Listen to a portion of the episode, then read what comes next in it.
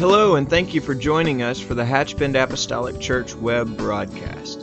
In our society today, some, and yes, sadly, maybe even most, question the value of preaching in their lives.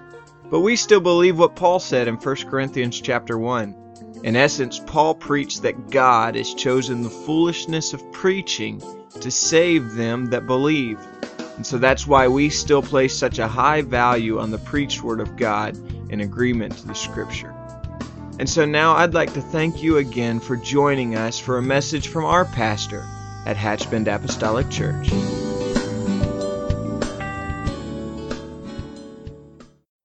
make a journey together. I want you to join me, if you will, in the book of Luke, chapter 4, and verse number 18. What a tremendous pivotal point this scripture serves for all of us today. I want to say as we begin that certainly Jesus did sit down in his earthly ministry and teach.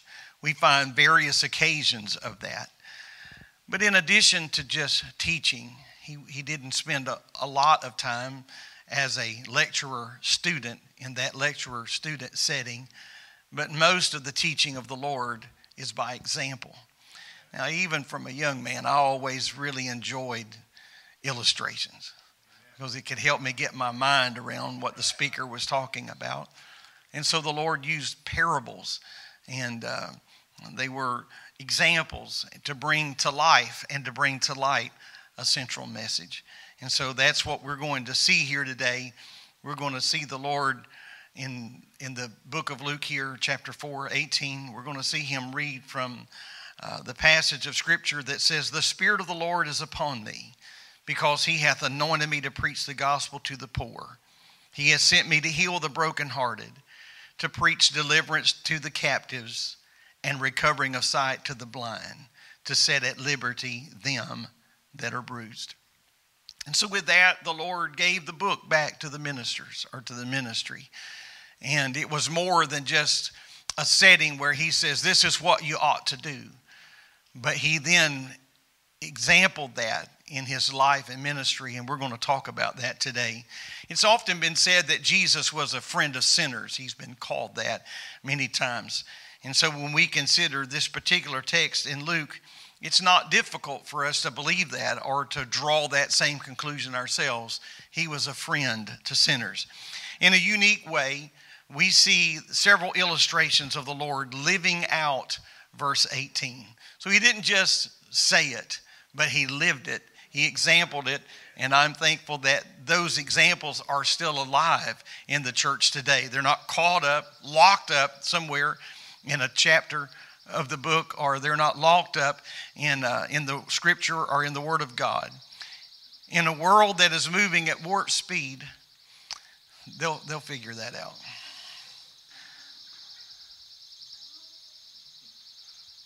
Here we go.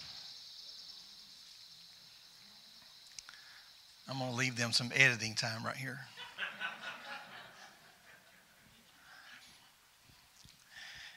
Can we just start over? We'll just start over because they're recording this. We're glad that you're here today. Going to ask our musicians to come back. ask you to leave the building and come back in. We want it to be as authentic as possible. Amen. Pardon us, but we'll get this right. This is what happens when you're doing this. If you have your Bibles today, I'm going to ask you to join me in the book of Luke, chapter 4, and verse number 18.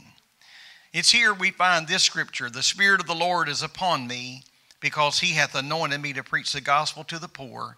He has sent me to heal the brokenhearted, to preach deliverance to the captives, and recovering of sight to the blind, to set at liberty them that are bruised. I'm thankful that as we study and observe the life and ministry of Jesus Christ, that He doesn't just sit down in a in a student uh, teacher setting and just give the Word of God or give some instructions. But I'm thankful that we, in addition to that, can find Him being a living example of the things that He taught. It's often been said that Jesus was a friend of sinners. We hear that terminology from time to time. And so I think when we consider this particular passage found in the writings of Luke, it's not difficult for us to agree or draw that conclusion ourselves. He was a man that was unashamed. He was not bashful to reach into and invest himself into the lives of those that needed him most. In a unique way, uh, the Gospel of Luke, we see several illustrations of the Lord living out the things that he taught, and we're blessed by that today. In a world that is moving at warp speed, it's easy for some people to really feel like they don't belong that somehow life is just passing them by and that they are on the outside looking in. And sometimes that may not be a long term feeling, that may not be something that people deal with for a lifetime, but it can certainly be true during certain seasons of a person's life. People that encounter life changing circumstances uh, can often feel ostracized by life. People that endure hardships, perhaps long term illnesses or the loss of a loved one or a companion. Without notice, these situations, these circumstances can often leave that individual feeling like they have somehow stepped off of the moving train called normal and that they are on the outside looking in, seemingly at everyone else's life that's going on day by day. One day everything is fine. One day everything is what we refer to as normal, and in an instant, people can find themselves on the outside looking in, or at least feeling as though they're on the outside looking in. Perhaps some feel far from God and wonder if there's any hope that they would ever be able to come back to Him. And if you've experienced anything like that in your life, I believe the Lord wants to speak something into your heart here today.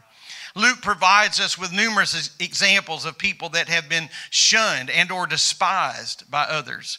To some degree, they were deemed unworthy of attention or deemed unworthy to be included. While there are many outcasts that we could probably focus on in the writings of Luke, I want to just mention a few and I want to try to draw them into a 21st century portrait of the church. I believe that's what we should be. In Luke chapter 5, in verses 12 through 16, we find Jesus meeting a man that had leprosy. So, as he's passing through this particular uh, city, he encounters this man with leprosy. And when the leper sees Jesus, something very unique happens.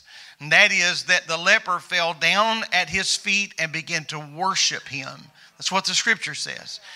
And on the heels of his worship, this leper looks to the Lord and said, Lord, if thou will, thou can make me clean, or you can make me whole, if you will. Now, I think this was a complete act of faith on the part of the man with leprosy. And the reason I say that is because there were no New Testament cases of the Lord healing leprosy at this point. We do have Old, case, uh, Old Testament illustrations, Naaman the leper, for example, but it wasn't as though Jesus had a healing campaign or a healing ministry, and a part of his brochure says, if you have leprosy, come and you can be healed. That had not been done up to this point.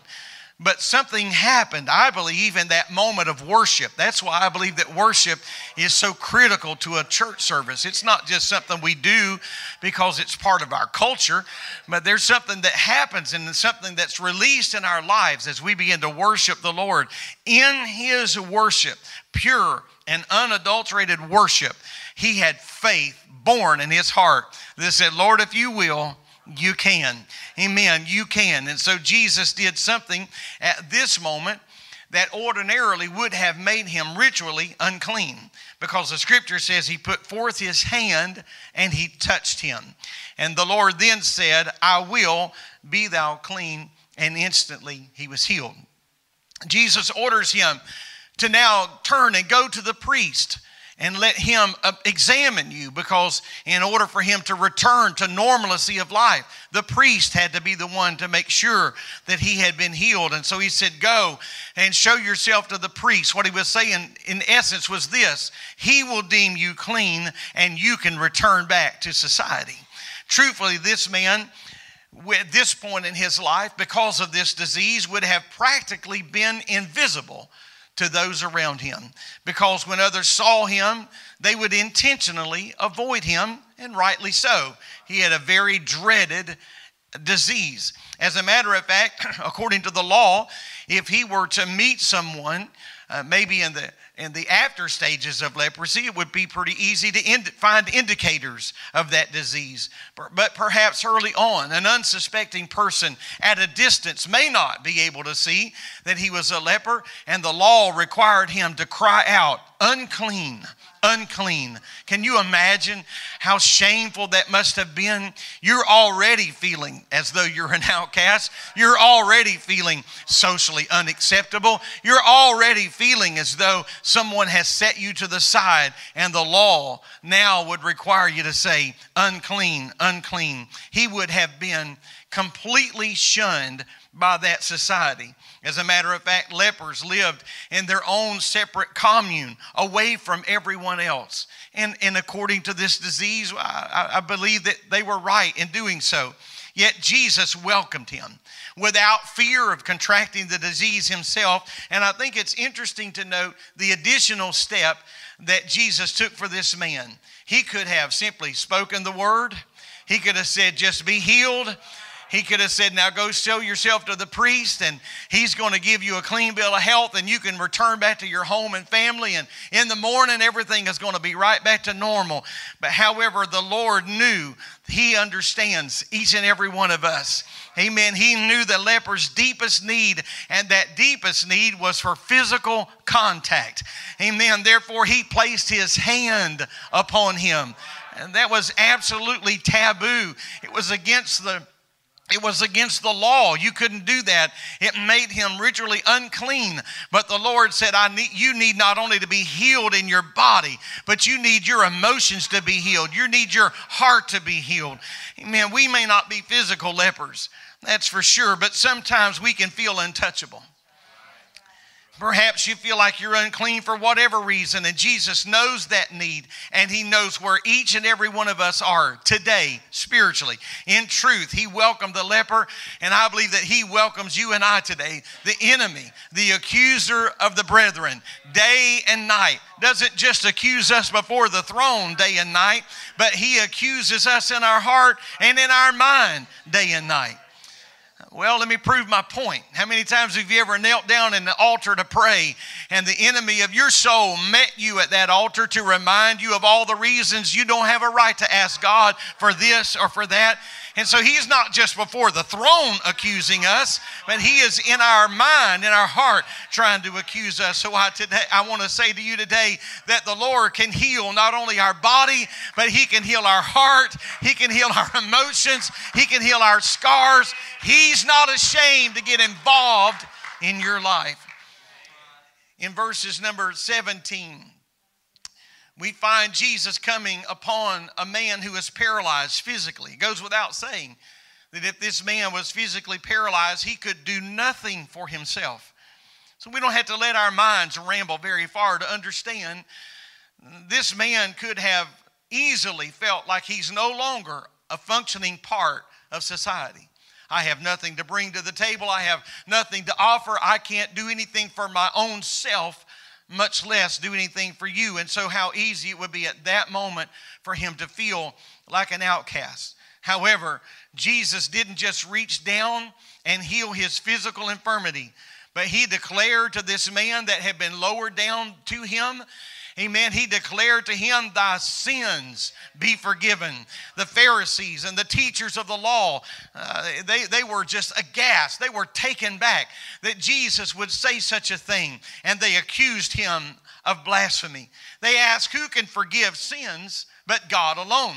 And Jesus responded by asking them a question Which do you think is easier, your sins being forgiven, or saying, Get up, take up your bed, and walk?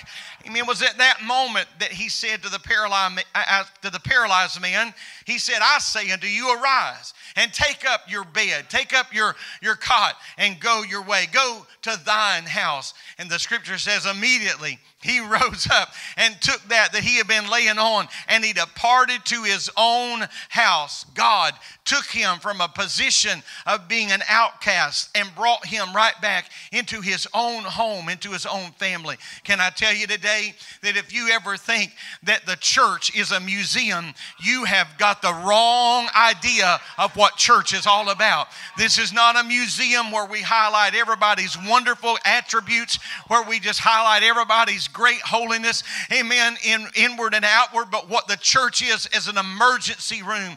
Amen. So don't be surprised if you see some blood on the floor and some blood on the walls. Amen. Don't be surprised if you see some wounded, broken person dragging a leg, walking into. If they're not welcome in church, can somebody tell me where would they turn to find help? Where would they turn to find help? Oh Lord, let the church always be a healing station. I'm thankful for an all inclusive church. I'm thankful for a church. I'm thankful, for, I'm not just talking about the local church, but the local church is a part of the overall church. And so I'm thankful for an all inclusive church. I, I, enjoy, I enjoy being able to go off to larger meetings where churches from all over the country are coming together. And it is a tremendous snapshot of what heaven is going to be about. Amen. It's a tremendous tremendous snapshot of what heaven is going to be because men and women from all walks of life have all come to the same level ground at the foot of the cross. And they lifted their hands and their voices in repentance and they went down in a pool of baptism in the name of Jesus Christ for the remission of their sins that saving name. Aren't you thankful for the name of the Lord?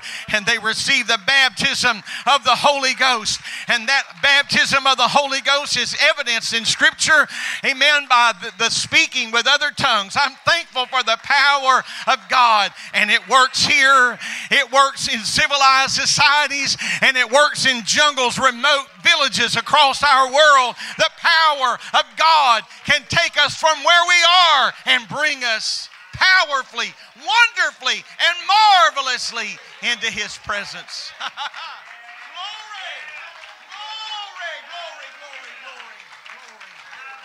God. Hallelujah. Hallelujah. I am thankful that He's a healer. But I'm going to tell you that if he had left the paralyzed man unhealed, the fact that he forgave his sins, hallelujah, that put his life in the right trajectory to make heaven his home. I'm thankful that for the healing virtue of the Lord, but I'm most thankful that he forgave me of my sins. Praise God. You may feel emotionally or, or spiritually at times paralyzed, unable to move forward, unable to help yourself. But I want to remind you today that Jesus has authority over your situation. Yes, he does. In, the, in Luke 5 and 27, I'm going to be able to speak a little more freely today because Brother Chris Osborne is not here. In Luke 5 and 27, the Lord meets a tax collector. so let's just talk about these tax collectors in his absence. You see, some of them were dishonest, and it was enough enough to pay what they owed, but history talks about some of them being dishonest and taking some for themselves. And as an end result of that, people by and large viewed them as traitors. They were despised. And they were considered the worst of the worst because it was a very crooked and corrupt system. One such man is referred to in this particular passage by the name of Levi, but we better know him by the name Matthew, that even has a gospel that bears his name. Jesus finds him sitting at his tax booth and and the Lord calls him to follow him. He just says, Follow me. I want you to be careful right here and let's slow down just a moment. Because when the Lord said, Follow me, the scripture indicates that he immediately left his tax booth, so to speak, and follows the Lord. Now, here's what's interesting and important for us to understand that in, the, in Jesus' day, the phrase follow me would have been something that would only be uttered by a rabbi. And that would only be said after there had been a long and thorough selection process to somebody to follow. And so Jesus, it seems from Scripture, passes by and just says, Follow me. And Matthew rises and follows him. And so, this phrase, the reason this incensed those around is because they assumed he was taking this phrase lightly. That you're not even considering what you're doing, you're not even thinking about what this man is doing here to these people. But Jesus says, Follow me. That wasn't enough. Afterwards, we find that Matthew invited Jesus to a meal. And you know, like most people, whatever you do for a living, chances are those are the people that you have in common, and they make up, at least in part, your social circle. And so the next news you know, Matthew has invited Jesus to a meal. And guess what? There's other fellow tax collectors there. And by doing this, Jesus was including not only Matthew, but all of these others as a part of his life and family. And so when the Pharisees saw Jesus dining with the sinners and the, and the tax collectors, they weren't just a little upset, they were enraged that Jesus would do this. But he merely responded by saying, They that are whole need not a physician, but they that are sick. Amen. They are the ones that need a physician. And so he said, Who are you to eat with sinners? And who are you to eat with tax collectors? Who are you to eat with traitors? Who are you to eat with those that would betray us? And the Lord said, May I remind you. And he just used an example of a physician. He said, Those that are well, they're not in line at the doctor's office. Those that are well, they're not the ones sitting in a waiting room. Those that are well, they're not on gurneys in an emergency room. But the sick, they are the ones that have a need of a physician. And can I tell you today, if if we're going to stand in this pulpit, if we're going to, with songs and sermons, declare that we have an answer, then we don't need a calling process at the door. We need to say, Lord, send who you will. Give us the wisdom, give us the power, give us the patience to work with them. Hallelujah. Why? Because those that are whole, they are not needing a physician, but the sick, they need what we have. And so I say, come and dine. If the master can say, come and dine, then let the church say, Come and dine. If the master can say, Come, whosoever will, then the church needs to be following suit. Praise God. Praise God. Amen. In Luke 7, chapter 7, verse 36, we find now a woman, a woman, a sinner woman, a sinful woman coming to Jesus. Jesus is eating a meal at Simon the Pharisee's house. While he and other guests are sitting there, here comes a woman noted for her sin. And there's a lot of speculation as to what her sin may be, but that's not really relevant, is it? Because sin is sin. So while he and other guests are there, she comes with an alabaster jar. Luke describes her as having led a sinful life. The woman instantly is so moved by being in the presence of the Lord that she begins to cry, so much so that her tears fall to the feet of Jesus. And those that were around were dismayed by what they were watching unfold moment by moment. She began to weep, so much so that it, that it, that it wet his feet and then the scripture says that she dried his feet with her hair. And then she anointed them with perfume. And Simon speaks up amen, and voices his disapproval. And Jesus responds by just sharing a parable. he just kind of lays something on the table for his consideration. And so the Lord speaks to Simon, and he says, he uses an illustration about a money lender, lender who had forgiven two people of debts. Amen. So Jesus asked Simon, he said, Which one do you think would love the most? And Simon said, Well, I believe the man who had the larger debt, that would be the man that would love the most, more so than the man with the smaller debt. The main point that Jesus was trying to point out, amen, was right here is a, a lady who has a huge debt that has just been forgiven. She has felt the mercy of a Savior, so much so that tears came enough to wash his feet and dry his hair. Hallelujah.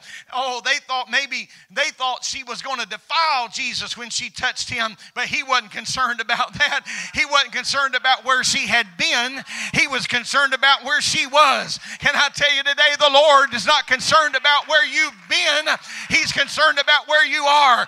And when we stand at the foot of the cross, I just got to say it one more time.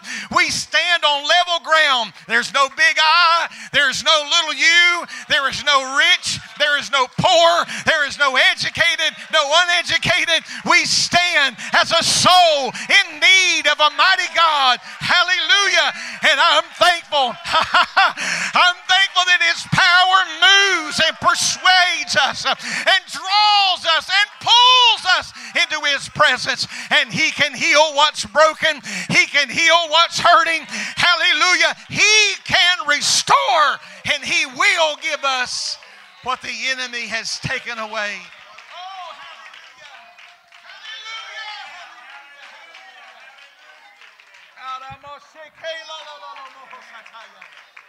Praise God. Praise God. Amen. And before we sit here and cross our arms piously, I will tell you that there's not one of us here that has a past we're proud of. Even if you didn't say amen, even if you didn't even nod your head, we've all got a past that we're not proud of. We wouldn't want people trampling all around in our past. But I'll tell you something else we have in common, and that is an untouched and unmarred tomorrow. Amen. An untouched and an unmarred right now. Amen. The Spirit and the power of the Lord has a drawing and it has a healing and it has a restoration about it. Amen. In the book of Luke, chapter 8, seems like for several services that I've been talking about this particular story, but Jesus encounters a demon possessed man in Luke 8. This man lived as an outcast. He lived in caves, the Bible says tombs, and other remote places. He was a wild man unable to be clothed, unable to be tamed.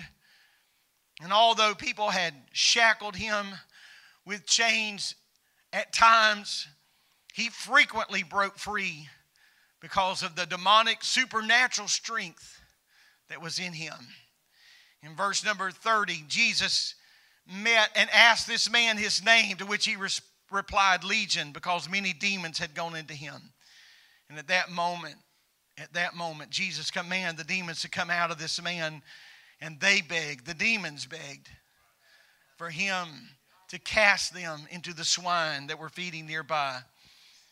And the Lord did, and immediately those swine rushed headlong over a cliff and they drowned in the water below.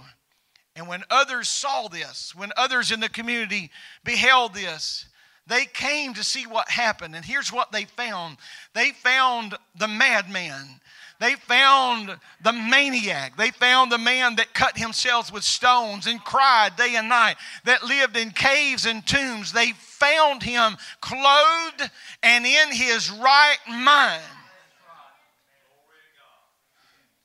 Why, I would just think if they'd ever, if they had never been a parade in that town, there should have been one that day. There had never been, if there had never been a, a picnic in the, in, the, in the city park, there should have been that day. But it was quite the opposite. They were filled with fear and they asked the Lord and his disciples to leave. What a tragedy. Unbelievable.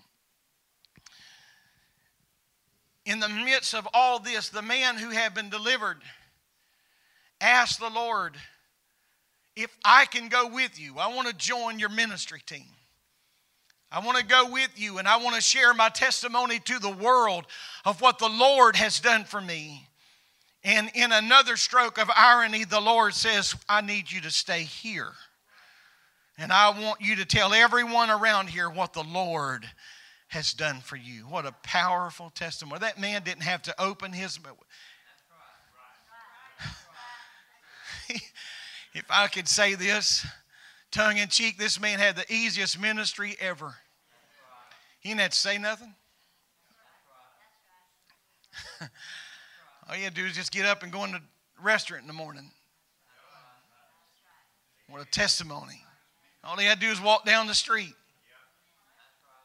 All he had to do was walk in the hardware store. It spoke volumes about what God had done in his life. The whispers. Hey, is that? Surely not. Are you sure?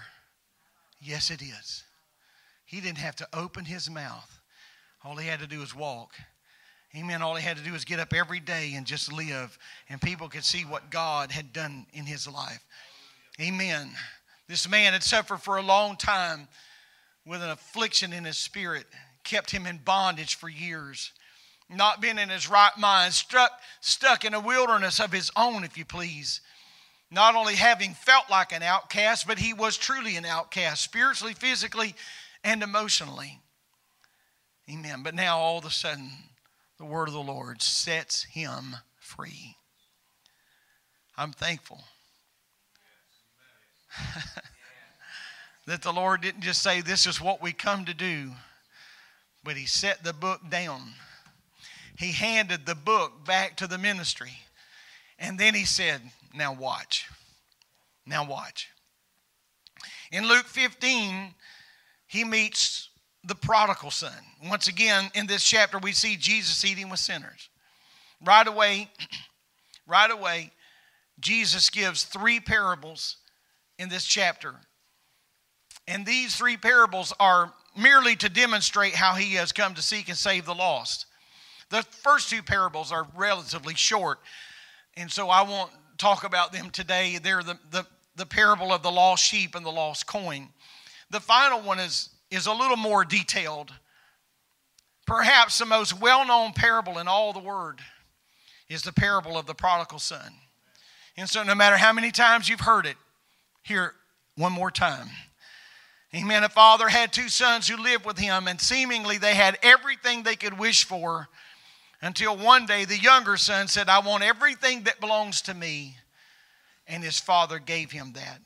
He set off and he spent everything that he had living a reckless life. And eventually, when everything was gone, severe famine hit the land where he was, and he was desperate to find anything to eat, to wear, anything that would be by way of a job. Instantly, he became an outcast, unwanted by anyone or anything else. And so, as he is sitting there, at least in close proximity to a pig pen, he realizes that enough is enough. He came to himself. I'm going to tell you something today. No matter where you were when you came to yourself, it may have been the most deplorable and unthinkable place on the planet, but wherever you were when you came to yourself, you need to put an X on the ground and thank God for that little piece of real estate every day of your life. If that's what it took if that's what it took for God to get your attention. I'm going to tell you there's some testimonies in this house that would blow your mind of where someone was when the Lord got a hold of their life and opened their eyes and opened their mind.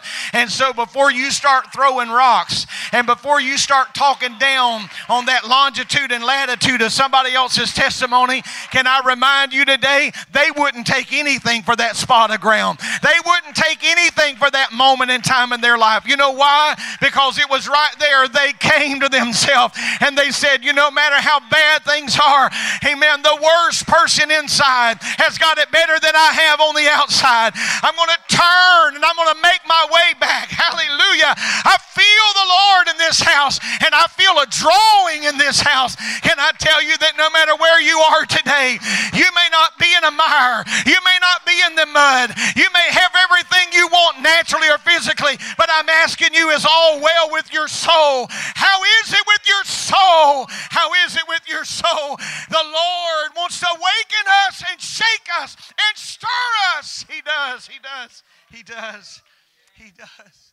Oh, I got to get back home. I've got to get back home. I got to get back home. His father, and here's such a wonderful illustration in Scripture that the Bible says his dad, the father, was so anxious at the return of his son that he met him in the field. How that likens to the Lord who's going to meet his church in the clouds.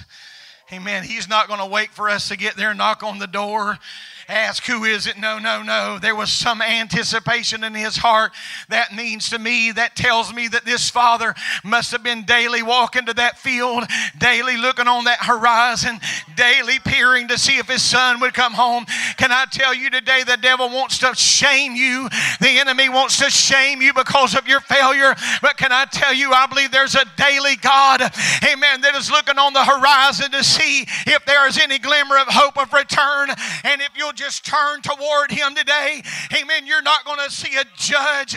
You're not going to see a judge with a gavel waiting to fall judgment on you, but you're going to see a Father with open arms that says, Come on home. Come on home. Come on home. Hallelujah. He welcomes him back. He is moved. He is so moved by this display of love that he never anticipated. Amen. And his father says, his father says to the servants, bring the best robe, bring the best ring, and prepare the fatted calf. He wants to celebrate because he's got a child that's come home. In a strange twist of fate, the older brother hears the celebration and news gets to him and he's angry to find out that his father is celebrating over a brother who has wasted everything. Can I tell you today, it is so easy if you're not careful. So easy. Because we never left the Father's house.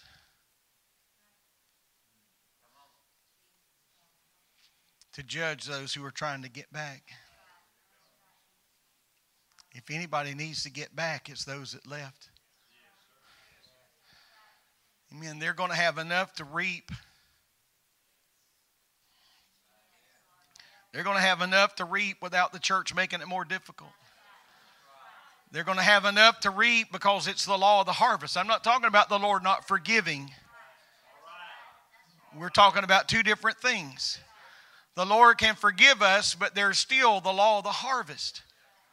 And while I'm on this, this particular passage, I'll just say this that nowhere in Scripture, and this is just food for thought. I'm not, I'm not trying to get into a debate.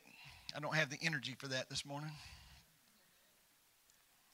But nowhere in Scripture do you find that the young man who wasted his inheritance ever got his inheritance back.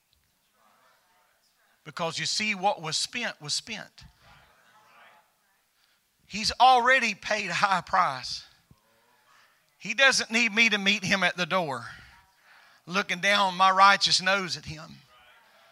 Amen. He's already got a price to pay. There's some things that we lose. Can you say amen? Time, if nothing else, time that we lose. But that, I'm not trying to paint a dim or, or, or, or a bleak picture for us today. I'm just telling you that the that, that, that people have enough to wade through on their own. They don't need somebody, amen, to judge them and call them coming through the door. They just need somebody to love them from where they are.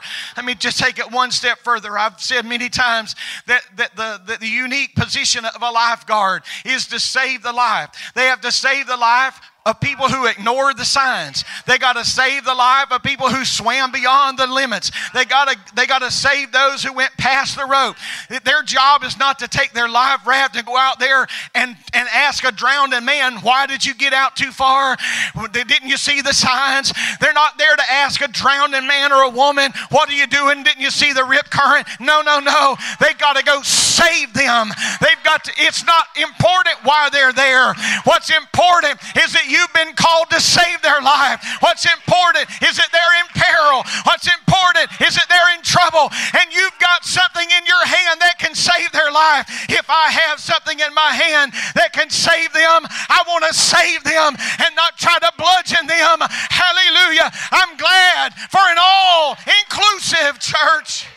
I'm glad for an all inclusive church. Praise God. Oh, Lord. Oh, Lord, I must hasten. I must hasten. Praise God. Amen. And so I will say this in closing churches are made up of people from all walks of life, every kind of conceivable background. Within the church, you'll find brokenness, you'll find wholeness, you'll find wealth, you'll find poverty, and sometimes you'll even find sin.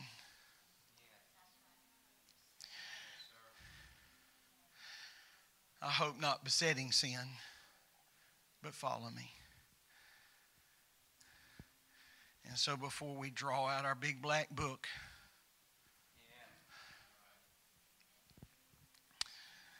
before we get our pencil sharp, we need to be reminded of, of what the Apostle Paul said in 1 Corinthians 6 and 11. And such were some of you. You know, we have a real tendency to grade ourselves on a pretty big curve. A lot of liberty, pretty generous.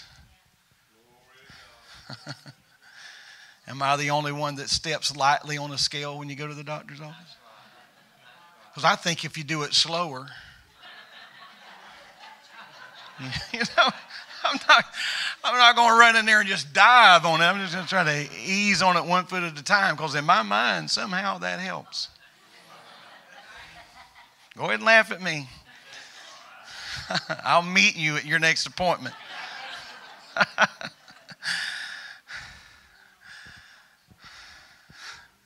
you wear the lightest garment you have in your closet. Am I true? And I ain't wearing jeans that day. I got to put my work boots on later. I got my tennis shoes on right now. right? Flip flops. I'm hearing a lot of guilt, and that's not confession time. Let's stop.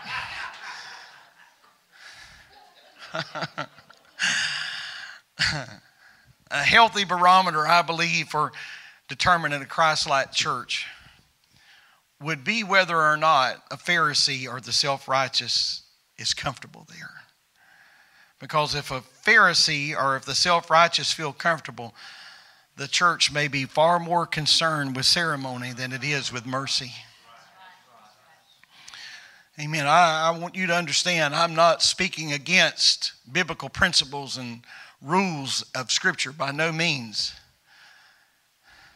But if, on the other hand, the church is welcoming a broken people and surrounds them with a caring community of saints, then we're probably closer to being more like the Christ like community that Jesus called the church. The church. He didn't come for the so called righteous, He came for the sinners like you and me. And He told them to repent and be baptized in His precious name for the remission of their sin and to be filled with His Spirit. I'm going to ask you to stand. The all inclusive church community em- emulates Jesus Christ of the world. He reflects his ministry to the broken outcasts of society. And I'm going to close where we begin Luke 4 and 18. The Spirit of the Lord is upon me because he has anointed me to do the following things to preach the gospel to the poor, to heal the brokenhearted, preach deliverance to the captives, recovering a sight to the blind, to set at liberty them that are bruised. Bruised. Some wounds you can see. Bruises are emotional things, heart issues. He didn't just come to heal our wounds, but He come to heal our bruises as well. Amen. Lord, I love you today and thank you for your goodness, mercy. Thank you for your strength and the power of the Holy Ghost today. God, touch us. Oh, mighty God, touch us today. And anoint us and help us to be the church in this hour that we've been called to be. I pray your blessings, your strength, and your anointing will be upon us as we move forward now. In the name of the Lord Jesus. Amen. Amen. May, may the Lord bless you.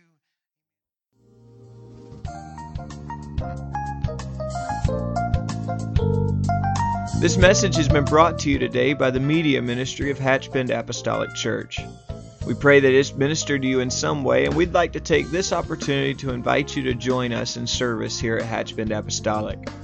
Our Sunday services begin at 10 a.m. and our Wednesday night service at 7:30 p.m. For any more information or to speak with our ministry staff, please feel free to call our church office at 386 935 2806 or you can visit the contact link here on our website. Again, thank you for listening, and we pray God's richest blessings on you and your family.